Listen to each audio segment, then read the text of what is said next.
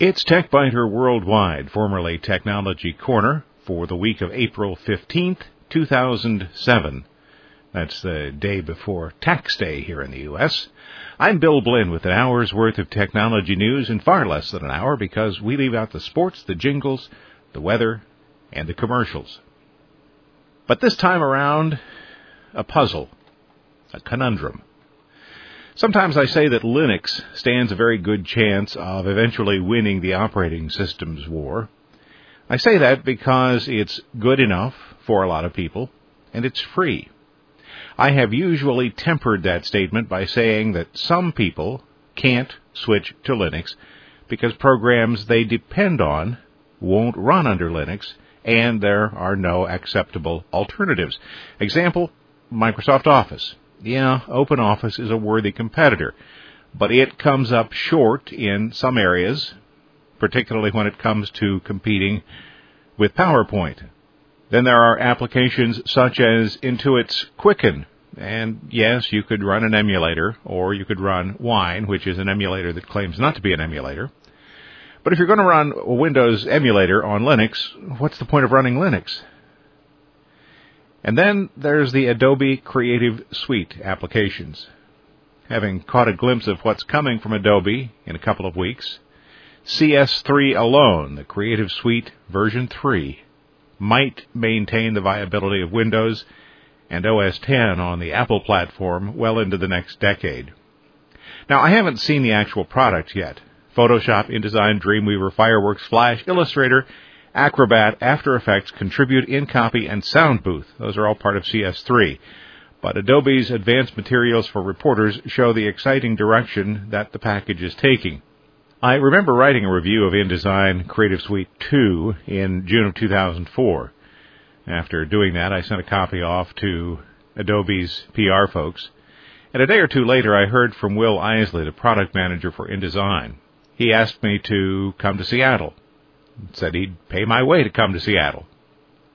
Actually, I was already on the way to Seattle on other business, so I made a side trip when I was there, met with Will Eisley, and met with several members of the development team. That was three years ago. And during that meeting with Will Eisley and perhaps a dozen or so of the programmers working on the project, I talked a bit about Ventura Publisher, I did that because in the review, I said that I'd finally given up on Ventura Publisher because it was clear that Corel was never going to release another version or even fix the existing bugs. And I included a note in that review. It said, You've already beaten Quark. Now take a look at the features you could borrow from Ventura Publisher. You probably don't give much thought to this also ran application, but it does have useful features you haven't implemented yet. If you want to blow Quark away, borrow some power user features from Ventura. I can think of no reason why InDesign doesn't allow the user to create a paragraph tag that runs text across multiple columns, for example. It would also be helpful to allow both text and a graphic to occupy the same frame because it's easy to keep text with an associated graphic that way. Well, during that meeting with the Creative Suite development team, they listened very intently and watched carefully. Earlier this month, I downloaded more than a gigabyte of files from Adobe so that I could begin reading about the new features and looking at some of the review guidelines. On the website, you'll see a Firefox download manager section that shows the process of downloading some of those 63 files, some of which are zipped files that include half a dozen or more files inside. It's encouraging to see that some of the features that I talked with the development team about are in the program. Now, that doesn't mean that they're the result of my talking to them. In fact, three years ago, they might have already been working on some of these features.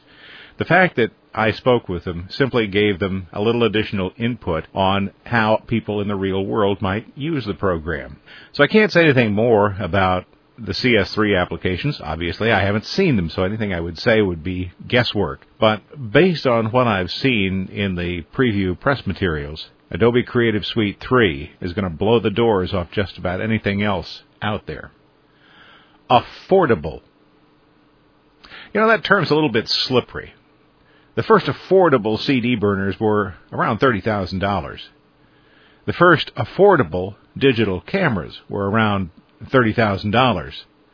The first affordable 3D printer. Now, wait, if you're seeing a pattern here, you're getting ahead of me.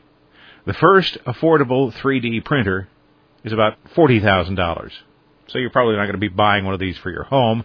But if your business depends on creating prototypes, this might be an affordable addition to your tools. Z Corporation modestly announced, and I quote Z Corporation's news release here, Z Corporation today took another giant step in its mission to make high definition color 3D printing available to the masses with the release of the Z Printer 450. The new machine is the first color 3D printer to break $40,000 price point, the most highly automated and the most compatible with contemporary office environments. Modestly, did I say? Well, anyway, the Z450 transforms electronic 3D data into handheld physical models, and not just 3D, but with the appropriate colors, so the prototype looks and feels accurate. The device uses a powder and at the end of the printing process accumulates the leftover powder, which in some cases is about 90% of what it shot out, and recycles it. The company says that models printed with its device cost about $3 per cubic inch, the print quality is 300 by 450 dots per inch. The printer weighs more than 400 pounds. It's about 4 feet by 3 feet by 5 feet, and it can produce a model up to 8 inches by 10 inches by 8 inches. It'll take all day in most cases to do that. Now, producing something the full size, the 8 by 10 by 8, would be about 640 inches, 640 cubic inches, that is. So a little under $2,000 for that one model. You're not going to use that to create toys for your kids either. But again, if you are in the business of creating toys, components for any kind of machine, architectural models, this could save you a lot of time and could be well worth the price. If you'd like to see a video of the Z415 operation, hop over to TechByter, www.techbyter.com. Look for the article on affordable 3D printing, and there's a link there to the Z Corporation website. The video is pretty interesting. Take a look at it. Within a single month, two TechByter Worldwide programs went missing. Well, they didn't go missing, they just never showed up. You might wonder why that is, and if so, while you're on the TechByter website, take a look at the section titled Why Two Missing Programs in a Single Month. I'm not going to go into that on the podcast. If you're interested, take a look on the website. Uh, probably not worth the time on the podcast. Just an interesting story of the way things are these days. And instead of nerdly news this week, how about some questions and answers? I received a couple of questions this week regarding spam. One asked, What do you consider to be the best at controlling repetitive spam? I tried blocking the old quarantine way, but unsuccessfully. The other was more concerned about a specific source. I found and read your write up about Canadian Pharmacy, the note read. I receive 10 to 15 a day from this company. How do I stop their spam? Well, in October 2005, I deconstructed a spam from a bunch of crooks that passed themselves off as my Canadian Pharmacy. If you go to the TechByter Worldwide website, you can follow a link back and read that article. The crooks who run the place, at least at that time, appeared to have a mailbox in Toronto but the operation is certainly not a licensed Canadian pharmacy. The best current defense against spam, as far as I'm concerned, is a challenge response system. You won't receive any messages from people whose addresses you haven't individually whitelisted. Instead, when somebody sends you a message and you don't know that person, they'll receive a message from the challenge response system asking them to visit a website and type in a series of characters that can be easily read by a human but cannot be read by machines. If you feel that would be off-putting, and certainly if you're running a business, it's something you don't want to use, then most challenge response systems offer you the option to turn off the challenge and instead simply review a list of unauthenticated messages.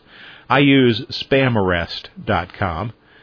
It has an option that allows me to view unauthenticated messages, but to suppress those messages with invalid addresses. So if a spammer creates a hoax address, uses that as his return address, and the challenge bounces, I'll never see the message.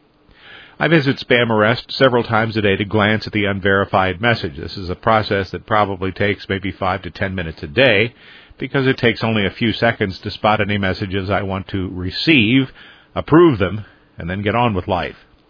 Once I add an address to the whitelist, or once someone successfully responds to the challenge, then all future messages from that sender come through without being challenged. Another question this week.